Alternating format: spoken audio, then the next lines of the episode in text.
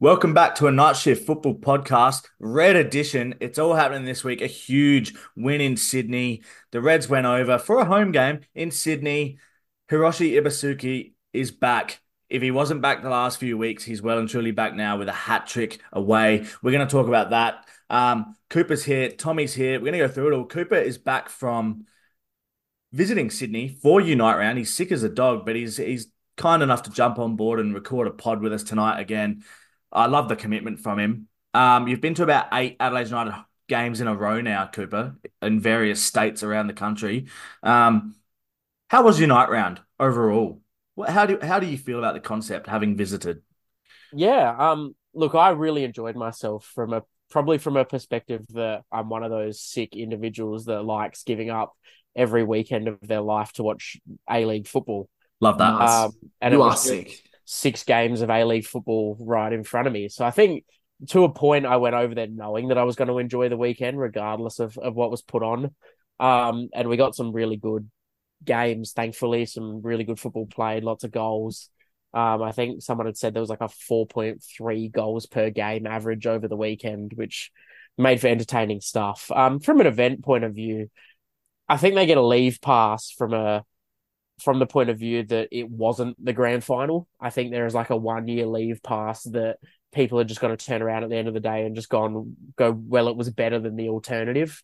Um, Yeah. But now, obviously, last year, sorry, next year is the last year of the contract with uh, Destination New South Wales. So the last year officially booked in to be Unite Round, and and they really need if this is going to be something they do, they really need to make an event out of this because you know we were promised originally fan zones at all three locations, and then Yep. the email that came through to ticket holders during the week was about a fan zone just at Allianz Stadium on the Saturday. And then the fan zone was one tent where you could get one of those signs that you hold up and shake that say goal Yeah. on them, and another yeah. tent Did where it make noise? and another tent where thankfully not, where if you juggled uh for 30 seconds they would give you a soccer ball that looked like a Big Mac. Uh, that obviously McDonald's Right. being a major Wait, partner what? supplied, but that was it. That was literally it. Um, nothing else. We Did you not that win one? I didn't bother. Uh, but we noticed that you, you could have won one. Oh, for sure. At, at CommBank on the Friday, it was very much like I just went to a nothing version of a Western City home game Yep. uh, because there was less people there than there usually would be because obviously members weren't allowed into the stadium. It was had to buy an extra ticket. well, they're still um, allowed in. They're just going to buy Yeah, it. yeah, they've just got to pay forty five dollars again. Yeah. they've already paid for they- their membership. Yeah. Um, they banned all the West Sydney fans again. No, That's it. Nah, nah. The RBB were awesome. It was from that end, from that perspective, I sat directly above them. It provided a great atmosphere. Um, the entire western side of CommBank Stadium, I don't know if it usually is, but was media and corporate only and was genuinely empty, like not a soul Yeah. outside in the open air. Um, and then the east and the far end were were sporadic, but like I said, I don't Pretty think big. it was as big of a crowd as what they've been averaging for their regular home games. Yeah. And then outside of that, no fan zone experience, no Unite, no shitty $30 t shirts to waste my money on that Yep. said Unite round and had a list of all the fixtures or, or every team's logo or or just any of those things that make it that separate it from a regular A League fixture. I think, like in that sense, you know, you're talking before about them maybe getting a pass on it because at least it's not the grand final idea. I tend to lean a bit the other way, where like we remember we saw the Melbourne fans with that banner saying the line had kind of already been crossed. I, I just I don't hate. I I quite like the concept. I like the idea. I think it should have just been put away for a year until you can do it properly. Um, it seems it at the moment it's like it's it's been an afterthought that's come on the back of backflipping on the grand final decision after pressure. And so they've backflipped on that and they've decided, oh, we need to do something for New South Wales. So they, they throw together a Unite round and it looks, it's careless. I saw lots of photos people putting up from the weekends outside stadiums where it was like, you may not even be able to tell there's even a game on. You know, it was that dismal. Um, I can't imagine the crowd was particularly great for Western United and Macarthur. Um, you know, if a, if a game is on but no one's there to see clash. it, does it exist? Like, like Has the- it even happened? the tree falling in the forest. Does anyone hear it? If there's no one there, like, um, but Was yeah, there even just- a Davila masterclass it? feels it feels very afterthought, and it's a shame because there was. Uh, we'll talk a bit about football, like the actual game soon, but the the football was really good over the weekend, and it's it. There's something there to make it work. We've seen it work in the NRL, and we've seen it work in the AFL. I loved the one in Adelaide; it was great fun, Mm. a great buzz around the place. I'm sure there is in Brisbane for the rugby. I know a few people that head over to that every year now. Um, so it's there, but we just that there's a few things they could do to get right. What about what do you think about like fixturing and things? Because we had a bit of a chat on Sunday about the games. There were two two A League men's games, and they put them both on at the same time at different stadiums at what was it, 7.15 here. So a 7.45 Mm. kickoff in Sydney on a Sunday night On for Sunday. Wellington v Perth and Brisbane v Newcastle. Like yeah, um, they're not doing It's themselves after, any favors it's with after, they're saying afterthought, aren't you? Right there. uh, Afterthought. I just, just not enough. They haven't processed this thoroughly enough in their head in that sense that they've gone that Melbourne City and Western Sydney Wanderers was a marquee fixture, and Adelaide United and Sydney FC was a marquee fixture for this round. Yeah. So they've gone Friday, Saturday night. Let's build around that. Uh the early game on the Friday, in my opinion, it has to go completely. It needs to be played on a Thursday night, or you just play the one opening fixture on a Friday and you fit three into the Saturday, which is more That's- than doable. I think Yeah, three or on you- Saturdays. or you can turn another double header in on Sunday, like you know. Yeah, um, I just but Macarthur and Western United being two teams with the smallest supporter bases in the league as it stands already, at what was quarter past five, I believe, local time. Uh, no one's leaving work early or taking a day of annual leave to make sure that they can get to the ground to watch No. Macarthur and Western United. Except no one, you. f- no one follows these teams strongly enough to go. Hold on, I need to, I need to make sure I'm there from a Macarthur perspective, but Yeah. from a Western United perspective, I need to travel and get there. They did have a Mm. little, I don't want to say traveling contingent because I don't know if they did, but props to them if they if they did. But ten to twelve Western United kits in the corner, and um, I actually noticed a bunch of them had champions and the year they won it in gold on the back of the shirt, and I felt a little bit ill looking That's at hot. them because it made me remember that Western United are actually an existing. Um, there were Yeah. more victory fans at home for the last Adelaide United game than there were Western United fans at this game. Yeah, and then the Sunday from a fixturing perspective, what they've done here is there was a doubleheader women and men at Allianz and a doubleheader women and men at CommBank.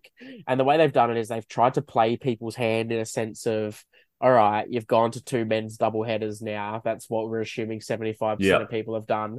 Now you Mhm. must go and watch a women's game. But probably two or 300 at CommBank for the women's game grew to probably 800 to a thousand for the for the men's distance derby. So still a good good chunk, maybe 75% of that crowd rocked up towards the end or after the women's game. But also one thing from an Adelaide perspective that uh Antonis, Chris, and I that were over in Sydney discussed is is don't force my hand in or try and force my hand in going to a women's fixture when you put us loyal A League fans that travelled interstate for this event to support what the APL is doing and to support Adelaide United in a scenario where it was physically impossible to watch both the Adelaide United women and the Adelaide United men. If you're not Yeah. going to let me watch my own club's women, then don't try and force me to watch another club's. Yeah. Yeah, that's what I'm going back to the afterthought thing. It's just really hastily done that.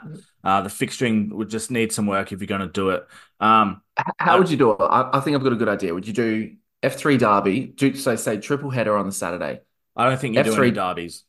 You know, okay, because that was a lot of I No, because they You draw crowds. fixtures. They draw crowds already. Sam's spot on. I think the discussion Antonis, Chris, and I had on the on the way home sitting in the airport today was that perhaps one draw card fixture that's crowd has dropped somewhat in the last few years, and one that we we discussed and it's dropped about five between five to ten thousand on average attendance each year is a big blue. Is maybe that you play a big blue on a Saturday night of this weekend, but every other fixture is just generic A League. Given it's fixture. You already in the- Sydney anyway. the Yeah. one marquee draw card fixture that victory supporters travel for regardless and then try and get people attending the rest of the weekend but it's but it's how do you make this weekend like a full-on weekend hell you've got a million people that came over a million whatever the people that came over they're all staying 90% of them staying around darling harbour because or, or Mhm. central station because It's the it's holiday the, the- spot. The, holiday spot within the CBD. Can you put a boat cruise on a lunch with four A League leg- legends on a stage telling a story while everyone eats, eats yes. lunch? Can there be a lunch Yeah. at a stadium? Can there be something happening out the front when I get there? Live events, places yeah. to spend money. You you get people there. That's your destination New South Wales part. You make Yep. tickets more accessible. When the first year that the AFL had gather round, obviously last year, members got entry to every game of the weekend, which was nine games, nine men's games, not six, for forty five dollars a nine game pass in the AFL. Yeah. Because they realize that you get people in the stadiums and then you profit in other ways. So as long as you can get the people there, what other services or things, or what can we provide in a fan zone that we can make money off that people are also going to enjoy? So people are there, win for us, win for them. Yeah. Yeah. The thing is, they had the perfect setup given that Australia kicked off the Asian Cup campaign, and there was such a great like way that you could structure it so that you actually had a full day. Because I, I think you should just focus on if you're going to do it one time and it's really short notice, focus on one day. Make it so attractive that people want to go for the Saturday, and then maybe they'll add on the Friday, and maybe they'll stay, or they'll probably stay for the Sunday. And so if you can do that, they had the perfect opportunity on Saturday and they completely ruined it, I think. Discounts is probably the big one. It's one or the other, fixturing or discounts. Yep, definitely. Um, let's move it on. Let's talk about football because Adelaide had a massive win. Um, a 4-3 win against a Sydney side who wiped the floor with us last time. Uh, Hiroshi Ibusuki popping up with a hat trick. Uh, we went into this game with pretty well what a, a- a similar lineup to what we've been doing, although uh, problems at the back with our defense. So Isaias has dropped in into the back line. I thought he was okay, uh, but other than that, uh, Ryan- pretty well expected. Oh, Cap- Captain Ryan Kitto dropped from the starting eleven. yeah, yeah, for uh, Javi Lopez coming in at left back. Halloran started as well. Did Halloran start against MacArthur? Yeah. He did because I called him a goal scorer, and he did. Um, but yeah, just uh, I, this game caught me by surprise. Uh, I thought we were we were great. I thought it was all going to turn to shit pretty early when we conceded that Caceres goal. Uh, Caceres, by the way, shows more composure as a as an attacking player in his finishing than half the strikers at Western United and league. MacArthur and in this league. is quality footballer. Um, but yeah, big win. Uh, thoughts, I guess. Big win. Didn't think we'd get there, Coop, after that first 15 minutes.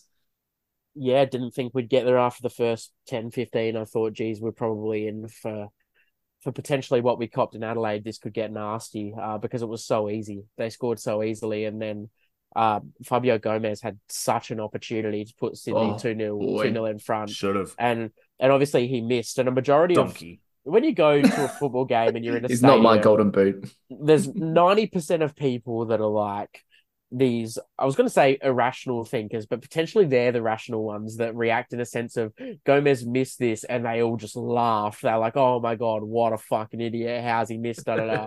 and and Sam and I have these moments at Hindmarsh where I feel like we're in the 10% but Chris and I had one of these moments in the away bay where I turned around and I looked at him and everyone was laughing and we just looked at each other and went what the fuck are we doing we're going to lose this game 5-0 like it's all, all well and good that he missed, but he shouldn't have. And the way we turned the ball over and, and the way we defended that opportunity was absolutely disgusting. And we were Yeah. so lucky to not be 2 0 It down. was, we were so bad.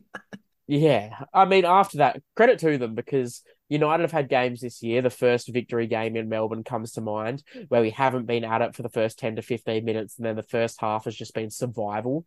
But to not be at it for the first 10 to 15 minutes in this game and then go, go into half time 3 1 up in the end was, was a massive credit to the team and, and what they've been working on and being able to actually turn this around on the park before it's too late. That's the huge stat in this is prior to this game, seven times we had gone behind and we'd only gained two points from those situations. So for us to be able to finally go behind early and turn a game around, win it, massive, like uh, like huge. I just everyone I was messaging after the game was just like huge win, like massively understated win. This one. Hopefully, this is now the galvanizing moment, the turning point. The boys know even if we start sluggishly, we can actually go out and win a game. Yeah, absolutely. Uh, we talk about. Can we talk about Aaron? Uh, sorry, not Aaron. We'll get to him. Ibusuki's performance. Um, Yes, gold. three goals, and in particular, that the second one, and then he got an assist as well for the for the Irankunda goal. Um, this is just what we've been absolutely screaming out for. this is a result of playing in a structure and playing to the strengths of your big number nine. It's worked so well in the last the the four or five weeks, and and with Luka, uh, Luka coming in and, and doing all the work and his work rate. And we spoke about how amazing Luka has been, and he's been so good. Uh, but especially in the last two weeks, where Ben Halloran, who is potentially a little bit more of a seasoned vet, and he's got a little bit more of that that clinical experience, ability, and decision making about him, the Luka Jovanovic has come in and played the role that Luka was playing and provided a few more opportunities for Hiroshi Ibusuki. Uh, ben Halloran, we've been huge on how disappointing he's been at times, but a goal last week and then two assists on the weekend for Hiroshi Ibusuki as well. Um, their combo up front together worked so well because he just has the smarts about him to to trust and know that Hero will get himself in the right spots, and that will come for Luka. And that's not saying I don't want to see. I want to see Luka stuck behind Ben, and I don't want to see more of him. I'd love to see them continue to rotate because the more football Luka plays, the more he's going to become that player that can play alongside him and, and be such a great striker for us too. But having that second striker and playing to the strengths of Hiroshi Ibusuki, we're finally doing it, and we we're getting the just desserts for it. He's scoring his goals. Yeah, that's it. And I think the rotation keeps opposition teams on their toes a little bit as well. Because if you think you're going to get a Luka and you get a Ben, you get a you know a change of emphasis and a change of kind of footballer that you have to come up against. Whether or not Carl is dictating that to what the opposition is, I'm not so certain upon. But it does definitely give a different dimension. All of these guys we've now seen can serve as hero. And when you play to his strengths, the man scores goals. And like Sammy said, that second goal, the composure the ability to sell the player in the box and then you know able to you know find the finish past the goalkeeper is one and is it the best goal you've seen him score? I I, I was so thoroughly pleased yeah, for him so. when he got that. Yeah, I think so. I think close to. Uh, yeah, Hiroshi was fantastic. I mean, we could talk about what he did all day. The header so good. He showed how good he is in the air when we give him good service. This this cross, not to take anything away from Zach Clough, but it's really just a a, a hoof into the area because he didn't I, have much left. too. And Hiroshi has, has climbed over his defender and for a loop, for a looping cross, yeah. he's generated so much power back across Andrew Redmayne. This is a quality header. Yeah. You're talking about XG. That's low XG areas for him to score that goal. Andrew Redmayne, by the way, stinks. Also, his 250th game, which I didn't realize until afterwards. There was only one guy getting celebrated for this on the weekend. He stinks. Um, Halloran. Where are we at with Ben Halloran? Because it's a couple yeah. of good performances in a row now. I guess uh, kind of he, well he was he was goodish against Macarthur. He got on the score sheet. Um, but this I think just his two his two involvements here to assist Ibusuki. I know Ibusuki creates a lot of the second one himself, but just Halloran having the composure there to to play the header to knock it back down when he's running the other way. These are they just to me they are the exact sort of moments that we have absolutely blasted Halloran for in the past for having just no football brain or awareness or composure. Um, and he showed it just just a, a, little bit of it, and we know he's got the class in him when he wants to deliver it. Um, and he did on the weekend, and he was composed in those moments, and he he made the right choice, the right footballing choice, and we got two goals out of it.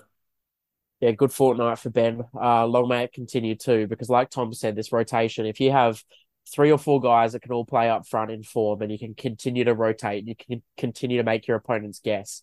Uh, I think Ben Halloran is so important to this side from from that perspective, and just his experience. And when he, like you said, he's so frustrating because when he uses it, we get performances out of him like this. But but when he doesn't, he can be the most frustrating player in the league. Um, but like you said, two two good performances. Obviously, this one better, but but good enough against Macarthur as well. And I'm pretty happy with the outlay that he's had up front in this formation. Could have uh, could have also ended up on the score sheet. That one Ibusuki put across, uh, he does the right thing, puts it across. He's lunging in, doesn't quite get there, and it falls to Irankunda anyway, who tucks tucks it away. Um, another guy, Nest, you, go on. The offside goal. Well, offside goal. It's not offside. Are you as confused you... as I was during the situation? I'm confused at whether you're trying to make a joke here or what you're. Well, no, you were you were confused during the during the situation, Sam. You messaged me about it during the week. Uh, yeah, saying that you didn't really know what had gone on on TV because I believe it was Harper was saying well, that the flag had been put up, but the linesman was yeah, was running back to halfway. It's not Harper. I can't remember who it was, but I know it's like it comes across. Nestory puts it in. It's in, and then um, the commentator just starts saying, "Oh no, the flag is up," but we could literally see the linesman on screen running like he didn't have his flag up. We could see him running when the commentator said the flag was up. And it made me think as the commentators not at the ground again. Like they're just in a studio and they're and they've just heard that because Alex King did a real hard blow on the whistle straight away, which is a weird thing to do for just awarding a goal. Mm. Um, and then we looked at and Irankunda looked pissed off, and then all of a sudden, and then it looked like Alex King was like yelling at Irankunda, telling him to get back over halfway because it was a goal. and then Irankunda did a flip, and uh, we we just celebrated, but it was weird. But um, yeah, great goal. Irankunda again, uh, Ibusuki creating it, but Irankunda is just um doing his thing at the moment and getting the the score involvements pretty well every week. This was his best performance within this shape in that what yep. is an attacking midfielder role, but he's more wide. And yep. I think this is massively towards Jonny Yull coming back into this lineup. We spoke about how important Jonny Yull had been to this shape and that real like he is a genuine box to box. He gives you trust in the His work rate is just Nestory. What he gives is Nestory can drift wide and trust yep. Jonny Yull to cover both his space centrally and his own space. Yeah, um, yeah. and and if we were to bring a Stefan Mauk back to the club, um, oh, he is don't get me. He is another guy that can provide that depth, and I think that's really important to what we're trying to do in this structure because I don't think Jonny Yull has another fifteen straight games of having to play that role. But if you have two guys that can do it and, and give Nestor a license to just stay wide, because the difference between Nestor and Zach is that Zach is going to come centrally and find the ball, but he's also going to drift wide and he can be mm-hmm. effective both ways. But Nesta, I don't think I've seen an occasion where Nesta has been effective centrally. Nesta must go into that wide position to get at defenders and to be effective. So to have a midfielder on his side that can cover that channel for him is so important. Yeah, that sounds spot on to me. I've I've seen his best performances, Irankunda, when he does start wide and he may end up centrally from those wide positions, but that as is an aspect of him being able to beat his fullbacks and get in between the lines of the midfielders and the defense. So bang on. I think this formation is really starting to click now, and we're getting the best out of a lot of these guys. Um, and that's just encouraging more than anything. So we're 4 1 up, cruising seemingly. Um, and then Joe Lolley gets them back in the game. This goal that made it 4 two. Is this this is a foul, isn't it? Delianov has been fouled, hasn't he? If mm. if a player mm-hmm. is allowed to run through the keeper and not like, come on, what are we doing? This is very different to the one I think we talked about in the uh, Europod with the uh, Luton Burnley, in that Delianov has come to collect the ball, and uh, I think it's is Patrick Wood yep. just loses any kind of sense of direction in which he's moving, and he pile drives him essentially, completely wipes him out of the game, gives him no shot whatsoever to collect the ball initially, and then to even get up and save it the second time, given that the ball drops and it finds another player's feet. I, given that they looked at it for so long, I thought they were going to disallow the goal. Yep. Yeah, I thought they were going to disallow it too. When he went to the screen, I, I sort of thought, okay, this is this isn't going to be a goal. Um, I was a little bit on the fence with this one because I think this is similar to, to what we spoke about earlier on the Europod, the incident between Adebayo and Trafford, where I said that I felt like Adebayo initiated the contact and wasn't trying to play the ball. And then, you know, Trafford doesn't come into him. But I think Wood and Delianov are both trying to play the ball in this scenario, and neither of them get the ball and and part to me a little bit part of that makes it seem like it's just a 50-50 where both players have missed the ball and I don't actually necessarily think Patrick Wood's contact on James Delianov has stopped him from being able to react to Joe Lolley's finish.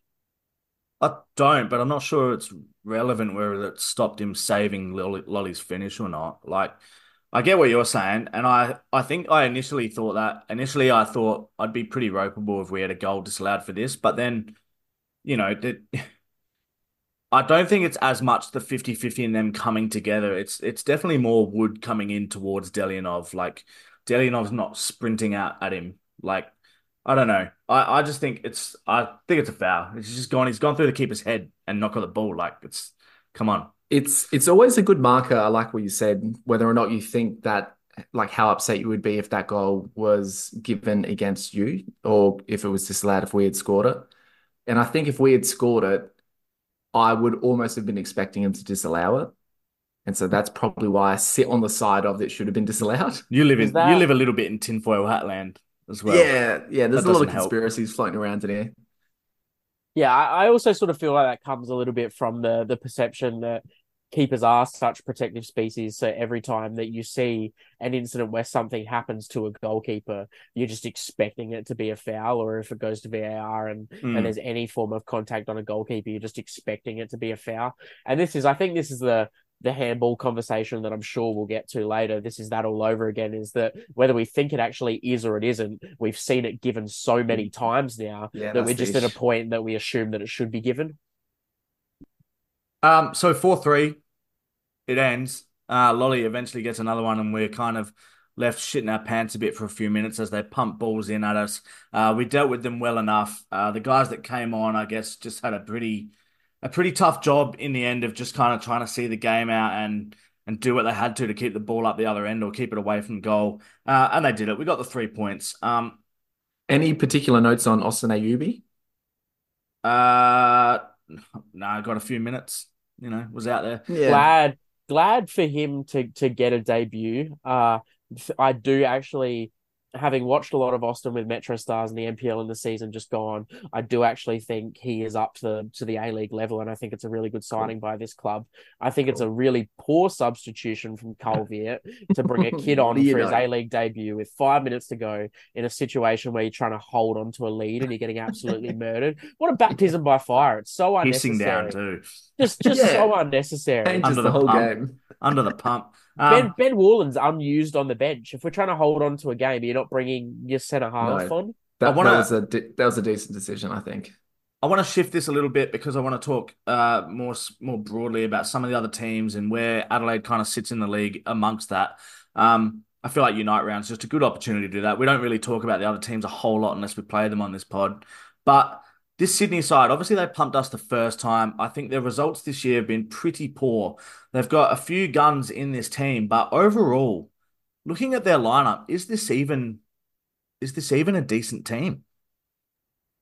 It's a good question. They've got the individual talent, like you said, um, In places, in places. Yeah, it is not the You- complete like, picture. I'm looking at this back line, for example, of Zach De Jesus, uh, Jake Girdwood-Reich, Gabriel, uh, Ryan Grant is, I think, past it. rinsed. Yeah, Luke he's done. Is on his day is Another still one? is still a fairly handy footballer, but is maybe getting on. Uh, But you Corey, wouldn't you wouldn't sign him, hey? like Corey Holman, Kucharski, you know, I. Kucharski might be okay, but And then their yeah. bench, their bench is worse than our bench, wasn't it? Uh, Courtney Perkins, Max Burgess, Patrick Wood, Mitchell Glasson, like, you know, Amanatides doesn't come on either, funnily enough. Yeah, it's a little bit of a a mismatch team in general. Um, they've got their injuries too, though. They've got their problems. The the spine of this team is so much better when Jack Rodwell is fit and playing centre Sure. half. Uh, so so much better. Um, This is Sydney, though. They don't get excuses like that for them. They used to have a list of 16 back when we had five subs that you would fear, no matter who was on the pitch. Yeah, it's it's weaker than Sydney teams that we've seen in the past. I, I, I think they're they're better than some of the teams that are above them. I'm not Mhm. sure that they're uh, going to give you. Would I be surprised if they snuck into finals? No, probably not. Are they going to? Eh, who knows? It's the A League. They're only technically three points out of the top six still because of the way that this competition works. Yeah. Um, so no, I wouldn't be surprised, but but I wouldn't be scared to play them in a final. They're not a team that I fear as No. much as I thought I would. Yeah, we could, for the same reasons we caveat the Central Coast and Melbourne City games in round one and two, I think we can apply the same to the loss. It's only fair we apply the same to that loss to Sydney that we had at home. It's just a really bad day when they were just on. Um, and we can see that just happens in this league sometimes. Um, I don't know. Uh, looking at the rest of the league here, so there were some other there's some some cracking games, some not so much. The Macarthur Western United game had six goals and entertaining from the sense that there was goals in it, but I thought two very ordinary teams. Um, the game literally just carried by Davila on one side and Daniel Penha on the other. Uh, Davila, I'm happy to put with Machach as the two clear standout individual players in this league. Yeah, um, I think Daniel Penha, when John Aloisi plays him centrally in his natural position, is on the level of Zizou Machach and and Uli Davila. Um, I just think he's in a much worse team. But these two guys utterly carried this game. Uh, Yep. there was there was moments from a couple of other guys. Uh, for a good seventy minutes of this game, I thought that Kealey Adamson, that played right back, a uh, real young guy that played right back for Macarthur, was quality in this game. He was really really good defensively and really good going forward as well. Um, but just two really average teams with a couple of, like I said, a couple of really good players that. Thank I reckon I would have been asleep before the kickoff of the of the second game if these two guys weren't out there. Yeah, I for just sure.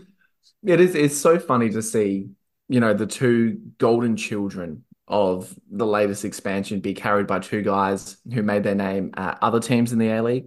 And it really just adds to the idea that there was no reason for these two teams to be here when all they're going to do is take the best player from Wellington, the best player from the Jets, and be like, here, make them fight. And the rest of Mm. these guys just kick footballs for no reason. Looking at that team, like Western United at bottom, and like oh, I'm not gonna. I was gonna on the weekend. I was lumping Garuccio into this, saying there's a reason they're bottom. Like if you got, but Garuccio's not that bad. Uh, but Jacob Trapp is at Jacob centre back, and it's like it's like come on, like if this guy's in your starting eleven, like there's a reason he's at somewhere at a club that's bottom. Like There is Tom like, Tom bad. Bell, Tom Heward-Belle, Ben Garuccio, Tomoki Imai, and Daniel Penha are the only four players in this team that I would consider having anywhere near our squad, not just our starting Mhm. eleven, our squad. and The- is those to me, those hold? four Sorry, can I just hold rest. you at Garuccio? Is it because our situation with left back has been No, so I- dire I with don't- Kitto, I don't or, think or do you think he's genuinely? I think Ben still Garuccio okay. in his time at Adelaide copped a lot of unwarranted hate. I don't think he was anywhere near as bad as think it was people pretty thought warranted. he was. I don't think he was Hmm. anywhere near as bad as people thought he Oh, was. I think in he's- comparison to other fullbacks that we've had in the 20 years of this club, not that bad. And he's been good for, for Western United in his time there. I think he's I think gotten we've got better a as a good list. With the ball, but he was Yeah. at Adelaide. He was so ordinary with the ball. Like I think we've got a good So list ordinary. of fullbacks when you think about it. And so that's probably why, because who did he come in and replace? The uh the Cassio, Jamieson, Galloway? Galloway era. Yeah. um, Ooh, really yeah, good football. that's those teams. I don't know if you want to talk about Melbourne City, West Sydney at all. Uh, game looked okay. It was it was entertaining enough watch, despite only the one goal. Um, but these two teams, where we where are we looking at? Western Sydney third, Melbourne City are they're just behind us, same amount of points. Uh, we sorry, don't check goal difference, check the wins. Um, yeah, I don't I don't know. What do we think of Melbourne City and West Sydney right now? Are these Western Sydney, I think, at their best, uh, really challenging for the seat, and I'd say Melbourne City probably are too, and they're sixth right now.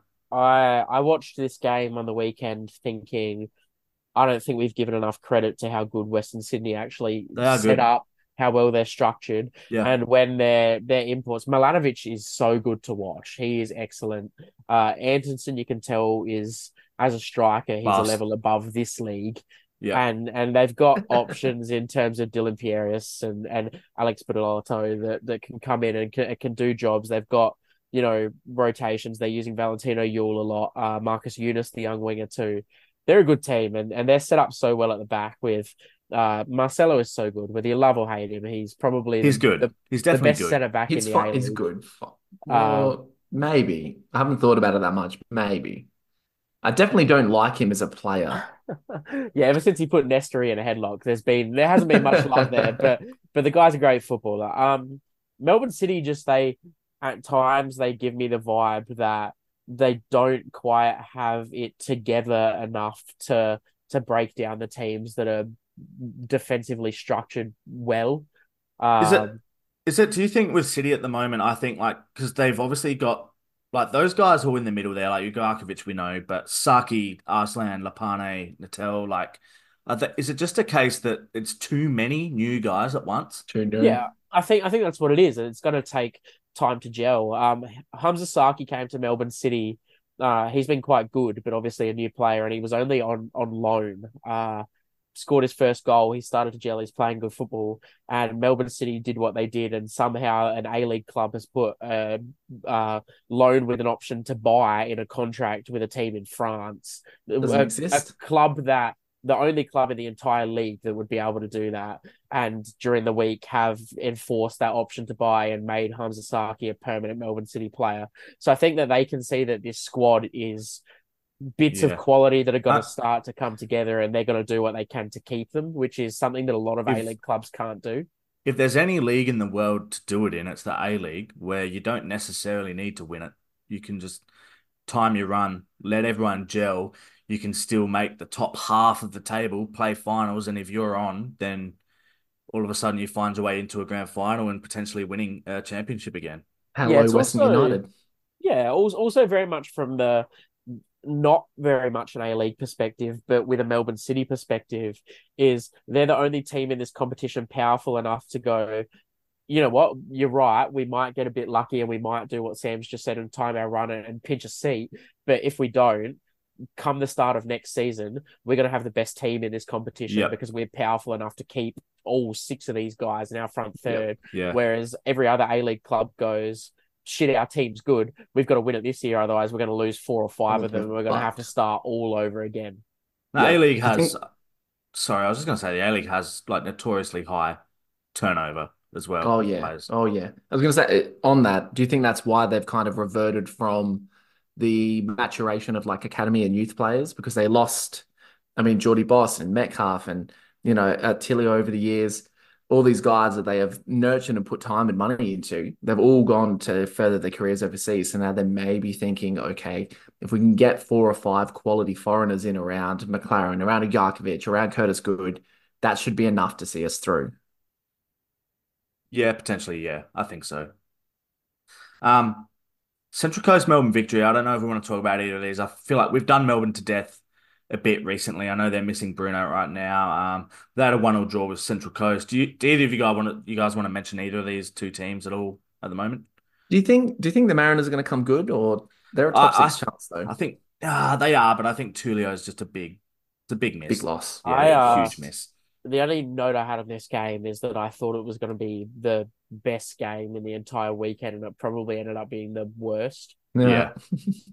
Fair. Um, well, let's talk about these the teams that played Sunday. I guess two, two. Oh, it's- it's easy to say cracking games. It depends how you're looking at it.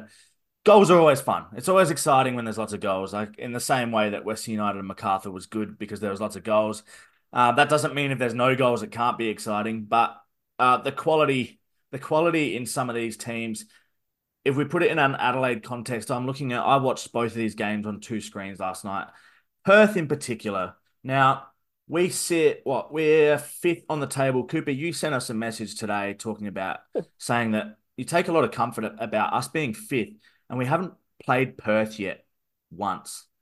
Um, Yeah. And they, I watched them yesterday, and I've I've seen them play for a few weeks. They were unlucky against Melbourne last week, but I still think they're average. This is not a good team. They're very bad, and you watch them play. They don't know what to do with the ball. They can't go forward. They don't have enough quality. They end up passing back, which means they end up going all the way back till they're under pressure, and then they kick it long. And if they get it back, they're going to do the same thing again and again and again they're finding ways to get goals purely, I'd say, through um, Adam Taggart is having an, an excellent season. He's a player I would I've always said I would love to have had at Adelaide. Um, but they're shocking, and you know they got guys like Amini who can't get minutes. Like, what's what the hell is going on at Perth? Yeah, well, I mean, started this game, um, and I thought he was okay. I just, I just don't know whether he is just, I don't want to say finished, but a little bit past the best quality that he actually can provide for, for an A League club starting every single game, and and they just have, they have so much, uh, like depth with, with Taggart and and things like that. They have they have quality players, I think, is what I'm trying to say. But there's just so many holes in and around their side. And this is a team that on average has conceded three goals in every game What? that it's played this season. That's that's such an issue. You can score Adam Taggart can score twice a week, but if you're conceding three goals, you're not going to win games. Regardless of what you do, you're not winning. Where is their quality coming from outside of Taggart though? Like really? Like you It's go through thin, this team, it's like thin it's not squad. like But it's Yeah, thin it's- because it's of the not good. ownership debacle. They're like they're not, you know, they're almost. I think they're under a transfer embargo. They've come out. Sadger's come out and said that they're not signing anyone in January. And Yeah. you would look at this side and you think, my God, like you said, there are so many holes. We need to bridge this with quality. And then you look at some of the situations they've got players like Bodnar and McAnuff who don't get minutes. And so there's there must be heaps going on behind the scenes here. Yeah, I think so. Um, I'll check in again with you, Cooper, on Wellington because you were pretty vocal about Wellington not being all that all that the table has showed them to be. They did grind out a win here. I tend to agree with you. I don't think they're the best team in this competition, but they do have the results as it stands. They've got the points on the board. Um, do you? I don't know if you agree with me here. but Do you still think they they do have enough about them to cause trouble late in the season though? With Barbarouses on in form, Kryev, um, we can pretend to ignore him all we like, but David Ball is a decent footballer. So is Alex Rufer. Um, you know they've they've put together a decent team that's well organised. They seem well coached since they've had um, they were well coached under Talay, and they seem to have maintained some of that under Yeah, Italiano. under, under Giancarlo Italiano. Yeah, they're not. To me, they're a I don't think they're bad. no. I think they're a Hmm. bottom a bottom half of the top six side. Yeah, And if we were to play Wellington in an elimination final, I'd be pretty comfortable with the draw. I, I think that's Yeah. where I where I'm at with them, and I I just think with obviously them being top and the conversation being, you know, a lot of people saying about my thoughts that hold on, these these guys are, are top. Like you need to give them some more respect for for what they've done, but Mm. I'm not convinced that that things are going to stay that way for them. They they play Melbourne Victory this weekend. It's a huge game for them. good time and- for them and- to and play for- Melbourne. for people to see True. where they're at, but also again, like you've just said, spot on, great time for them to play Melbourne with no Bruno Fornaroli to worry about. So I just think there's been a little bit of luck that's fallen Wellington's way. They were lucky in this Yeah. game on the weekend against Perth in a fixture that they shouldn't, if they are a finals team, they shouldn't be struggling to win. They were, I, I think they were lucky against us to They were to not fortunate have against lost. us. They were, Um, yeah. So they've just, to me, they've had their moments. And then prior to those two results, they've uh, lost 3 1 to Sydney FC. So I just think, especially these last three weeks, there's been a few little cracks in, in the Wellington Phoenix, but they've still picked up four points from nine, where perhaps they were a little fortunate to do so. Yeah, I- They are they are one three game run without picking up points of viciously slipping down the table though. Yeah, they are. I think if to devil's advocate again, um, Dick Advocate it, um, famous Dutch footballer. If you if you look at it the Didn't other he way, manage uh, the Brews? I can't remember. Lots of people would say like, um, you know, we often talk about a sign of a good team is still being able to get results when they're not playing well, um, which they have done. So, you know, they're a real still, they're still a very uh, like watch and see kind of team. We're 12 games in and I still don't know what to make of them. It feels very harsh to talk about the team that still sits top uh, Mm. with victory in that regard. And they've got the most wins, so they are top. But, um, but yeah, watch and see with them still. I think the other one is uh, the other two teams from this weekend, Brisbane and Newcastle. I think both of these teams are pretty ordinary, and Adelaide should be. I'd be disappointed if we drop points to these sides again this year, home or away. Yeah, um, I mean, preseason, I locked my lock of the season going against the grain was locking Brisbane to the bottom four. Um, and we actually did say preseason that even though Tom and I came out and said that we thought Sydney could could win it all with Lolley and, and Fabio and this side that they've got, we actually Mm. said that we think that people have started riding home too hard on Australia Cup form. And we now see the Australia Cup winner and runner up, respectively, in eighth and ninth place on, on the A League ladder. Yeah. So so I think it stands out like anything that the Australia Cup isn't necessarily great A League for. Um, but I just think I still think Sydney are better than Brisbane, and I still think Brisbane are, are going to fall, and Newcastle will stay where they are. Yeah, I think so too. Like Brisbane, I can see dropping into that four. Sydney will go ahead of them at some point. Um, Yeah, I just- it's So, MacArthur, I it- think, will stay away from that bottom four. I think MacArthur have Okay. enough individual quality there, especially with Davila and Germain is is he's pretty he good scores. still. You know, Yeah, he he's a scores goals. he's a league he's like top five European League footballer. Like he knows Yeah. what he's doing. But yeah, and they got they got a few other pieces too. Yeah, of course. Brisbane, I think we're harshly, maybe more harshly judging. They did lose Ross. I mean, what, two, three weeks ago. Um, they've got this, you know, Ben Cahn, who people rate, they said he should have got the Mariners job. Maybe there's a watch and see situation here. Maybe he can do something, and they might surprise people and finish sixth. But in real, in, you know, realistically, they should finish bottom four. You would They- hope. They I seem just wanna- mostly a makeup. Sorry, are you- where are you going? I was just going to say Brisbane are mostly like they seem like a team of guys that a lot of them weren't good enough at other clubs and so Yeah. ended up there. Or you've got the likes of Jack Hingert who's just loyal and still there, and I don't think is he's kind of just an average A League footballer. And Yeah. the guy that we talk about him heaps on this pod, but the commentators still every week talk up Tom Aldred so much, and he just And stinks. why? And He sucks. Yeah, us- sorry, uh, I no, um, I think Jay O'Shea is one of the probably a top ten A League player, and He's he's, good. a, a little Yeah. bit lost in this team. And he he just I think with the difference between O'Shea and players like Penha and Devere is the position that he plays. There just isn't enough opportunity for him to put this team on his back like those two can because he's not gonna he's not gonna go forward and, and score a hat trick or or a brace like Devere and Penha did on the weekend. He needs other guys in front of him like Milligal's niche and, and like I said, those guys that didn't quite cuddle at other A League clubs to to provide those goals. Um, I just wanted to note on behalf of Tom that Joe Caletti got his first score involvement of the season on the weekend. My boy, A nugget. I've got I've got such a hard on for like really limited Whoa. ability, single task for uh, central midfielders. What's- I just what is- really What's his task? uh, to nugget around, just he- get in there and be a nuisance. Does he do it well? Uh, he does That's- that aspect so of his game well. That's what you want from a from a professional midfielder, a midfield, the key area of the pitch. You want a guy that can't play football in the Just- midfield. Just, just runs around. in- really just want. get And it's not like he runs. best It's not lad. like it's not like he's doing the Kante thing where he breaks up play. He's just literally is just running around. He's just exists. He he's out there. Very he very occasionally inadvertently gets in the way of the ball. Yeah, I like. I Very want good. five central midfielders that do one thing really well. The last one is Newcastle. Obviously, they lost this game 3 2 to Brisbane after the late penalty. Newcastle were kind of in control of it for a lot of it and somehow let it slip. And uh, I don't know. We won't go into the penalty, the handball stuff. We don't have time because there was a few this weekend. But regardless of the refereeing situation there, for Newcastle letting this game slide and letting Brisbane haul the momentum back, this this is not a good team. You look at it on paper and it's like Buhaja starts games. It's it, that's rough. Definitely. Yeah. And you got Stamo, who couldn't really make it at Adelaide, who is scoring goals now, but at the same time, you can rely on him for one per game, but no one's really backing him up. Uh, Grozos, I think, is a good footballer, but again, doesn't show it every week. And then you look Mm. beyond that, and it is off cuts from other sides trying to O'Neill, best days gone, and um, you know, Oh, I don't know where I don't know where Reno Piscopo is at. He came off the bench on the weekend, but I know in the past he's been a pretty excellent footballer. But I don't know his maybe his best days done as well. I don't, Yeah, I don't know. had- had I don't even know how old he is. Returned from injury last week for the first you go. time, so just getting back into the side.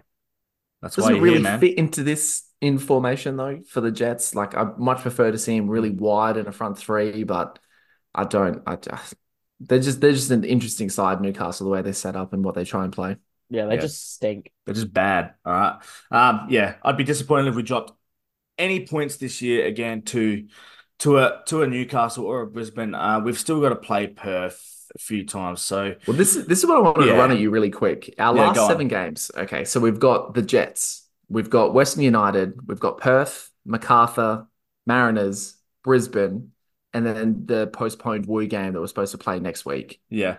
So from what you've said now, there should be five wins in that last seven without a shadow of a doubt. Yeah, spot on. So essentially, what's so. going to happen is we're going to peak running into finals again and just get battered in the first two weeks. Yeah, perfect. Uh, as usual, we'll finish with maybe some predictions. I don't know if we'll get a red edition next week because there is no game now for Adelaide until the 25th, the Thursday, uh, the Thursday night game with Melbourne City away. We've got a bit of time to prep for it.